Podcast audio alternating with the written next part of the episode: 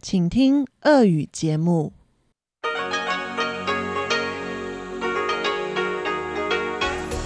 В эфире Международное радио Тайваня.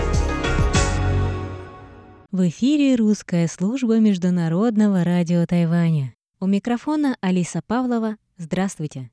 Мы начинаем программу передач из Китайской Республики Тайвань.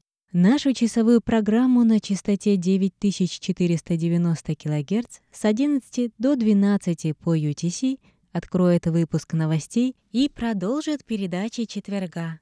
Радиопутешествие по Тайваню с Чеченой Кулар, повтор рубрики «Учим китайский с Лилией У», «Тайвань говорит» с Иваном Юмином и Валерией Гимрановой, повтор рубрики «Перекрестки истории» с Андреем Солодовым.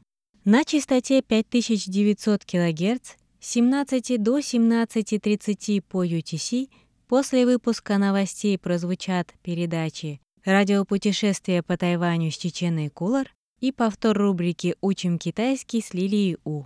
А теперь к новостям четверга, 14 сентября.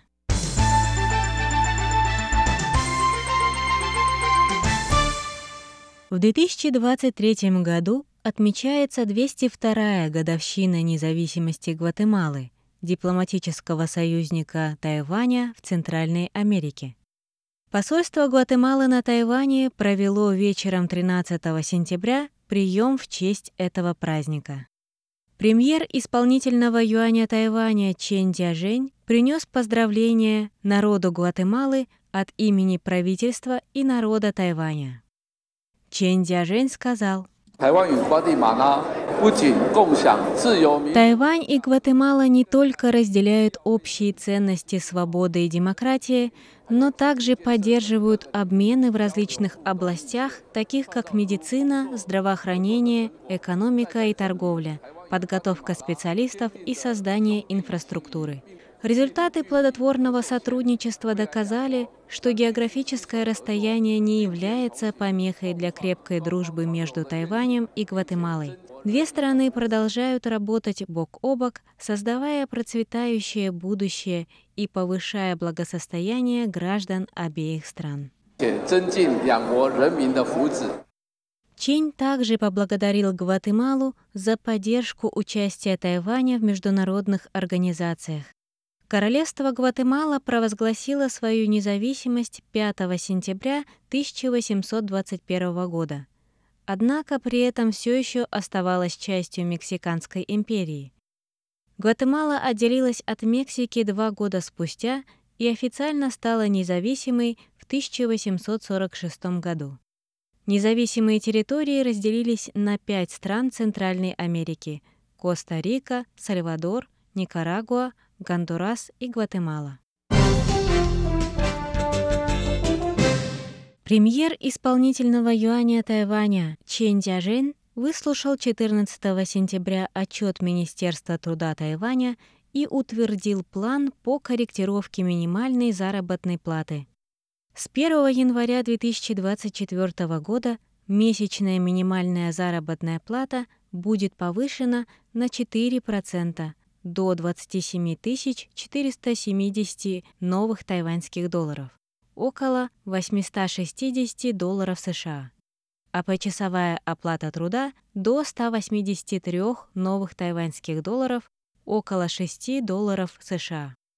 Ожидается, что повышение ежемесячной базовой зарплаты коснется около 1 миллиона 790 тысяч работников, а почасовой около 600 тысяч работников.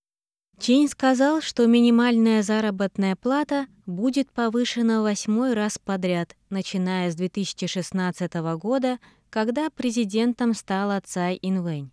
Пресс-секретарь исполнительного юаня Линь Цзэлунь сообщил, что такие факторы, как российско-украинская война и изменение климата, приводят к международной нехватке сырья, что в свою очередь приводит к росту цен на важные внутренние поставки, поэтому минимальная заработная плата должна соответствующим образом отзываться на рост потребительских цен. Линь сказал,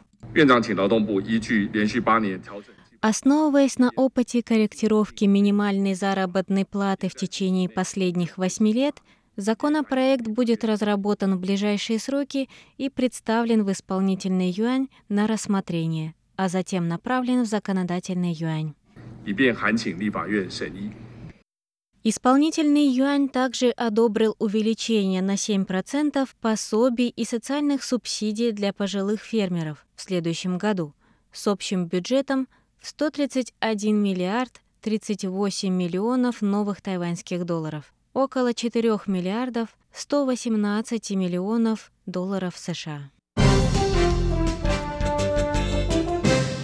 Премьер-министр Японии Фумио Кисида сформировал новый кабинет министров. 11 человек впервые вошли в состав правительства. В состав нового кабинета вошел про-тайваньский законодатель Минору Кихара, ставший министром обороны. Он является членом двухпартийной парламентской группы, которая продвигает японо-тайваньские отношения.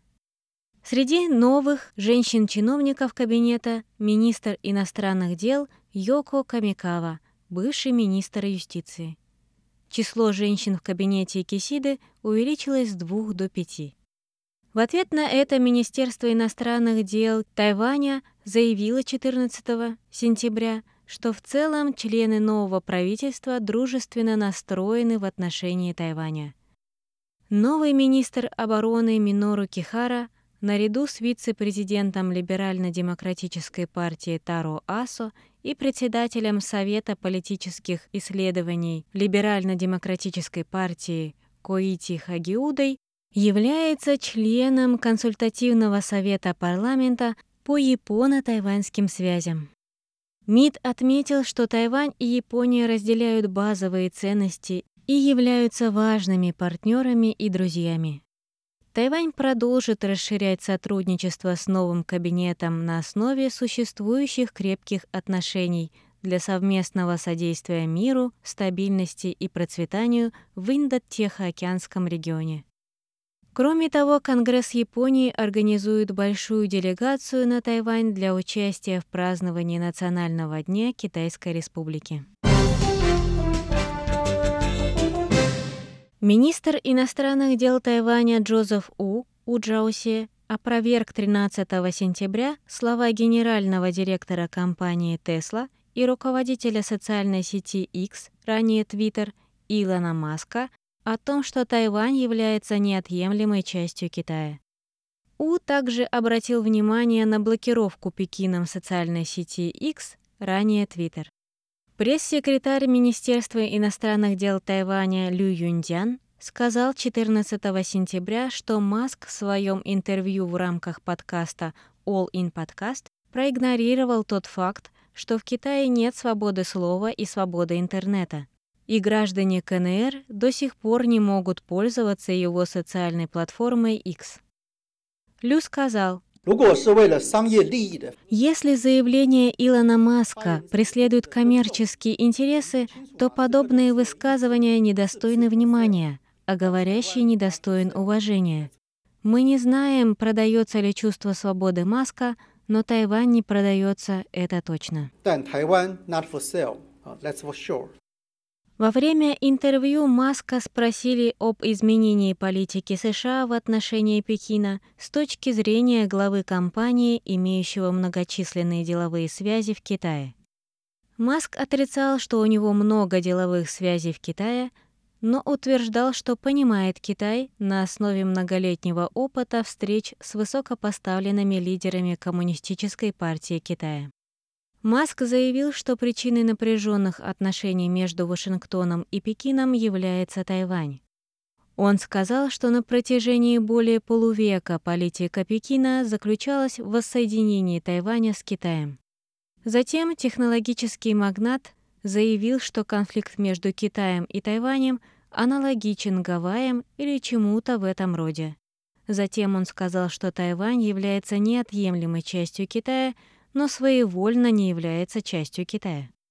В ответ на это заявление американский политолог, старший научный сотрудник по Индо-Тихоокеанским исследованиям Американского совета по внешней политике Майкл Соболик написал, что Маск утверждает, что хорошо понимает Китай, но ошибочно сравнивает Тайвань с Гавайями.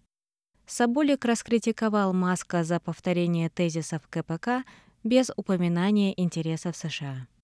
Это были все новости четверга 14 сентября, которые для вас подготовила и провела ведущая Алиса Павлова. Оставайтесь с русской службой МРТ.